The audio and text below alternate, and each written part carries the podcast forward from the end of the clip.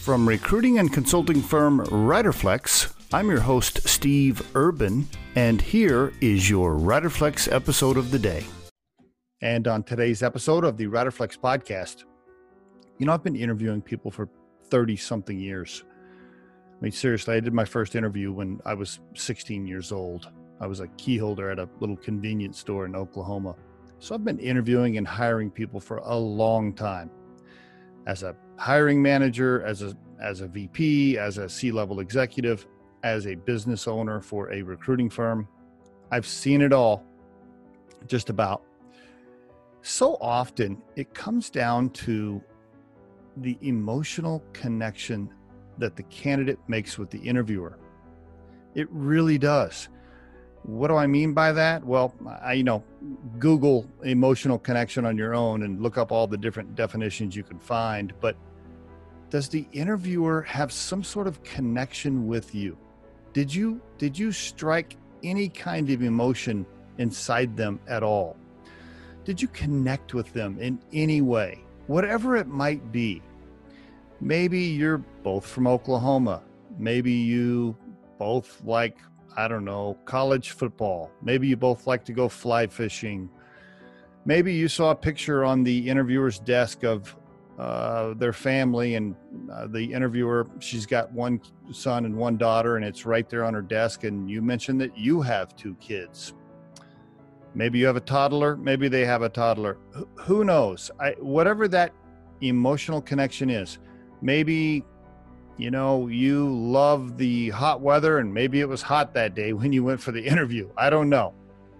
But so often, the person that's conducting the interview, they're looking for some sort of connection about you as a human being.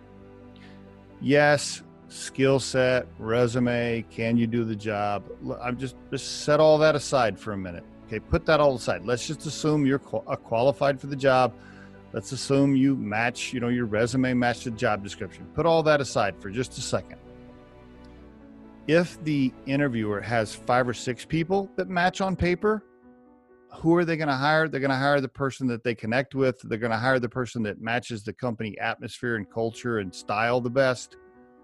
And so anything you can do to connect with the person, look for it.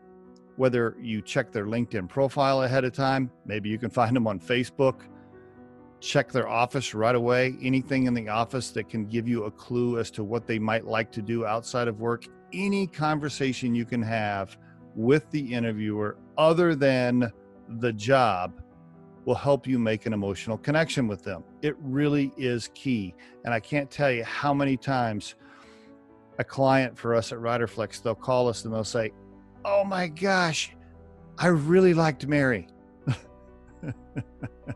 Now, keep in mind, we had sent them several candidates, right? We sent them Bobby and Johnny and Sally, but they called and said, I loved Mary. Meanwhile, all the other candidates were just as qualified as Mary. But why did they like Mary? Because Mary made a connection with the person interviewing them, right? They liked her because there was some sort of connection.